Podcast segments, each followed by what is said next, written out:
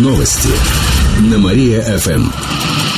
Здравствуйте. В прямом эфире на Мария-ФМ Алина Котрихова. В этом выпуске о событиях из жизни города и области. Социальные выплаты увеличатся в следующем году. Изменения начнутся с 1 января. Так, для кировских студенток возрастет пособие по беременности и выплата при рождении ребенка. А многодетные малообеспеченные семьи будут получать на школьную форму на 116 рублей больше. Выплата теперь превысит 2200 рублей.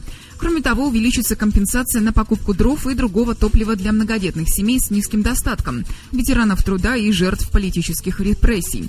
С 1 июля почти на 70 рублей повысят выплату сельским специалистам на оплату жилья и коммуналки. Теперь на эти цели будут ежемесячно выделять около 630 рублей.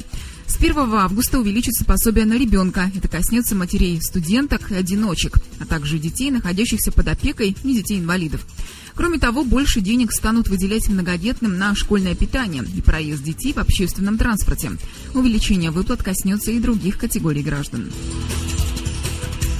Кировчанам объяснят, как платить за капремонт. Сегодня замглавы департамента ЖКХ Андрей Горячевский проведет прямую телефонную линию. Она пройдет с 12 до 13.30. Кировчанам расскажут об изменениях в жилищном кодексе, в частности, о новых коммунальных расходах, плате за капитальный ремонт в многоквартирных домах можно будет узнать о двух способах его оплаты. Ранее сообщалось, что за капремонт придется платить с лета. Тариф составит 6 рублей 70 копеек с квадратного метра. Телефон прямой линии 22 60 76. Добавлен также сегодня в 15 часов. Всех желающих ждут на совещании по капремонту в Герцинге. Родина прервала серию поражений. Накануне в Кирове наша команда успешно сыграла с клубом «СКА Нефтяник». Матч закончился со счетом 4-1 в пользу кировчан. Гости из Хабаровска начали с уверенных атак наших ворот, однако уже к концу первого тайма преимущество было на стороне Родины 3-0. Во втором тайме СКА «Нефтяник» все же забил один гол, но Родина удержала свое превосходство в счете. Несмотря на победу, тренер команды Сергей Фирсов отметил, что игра далась нелегко.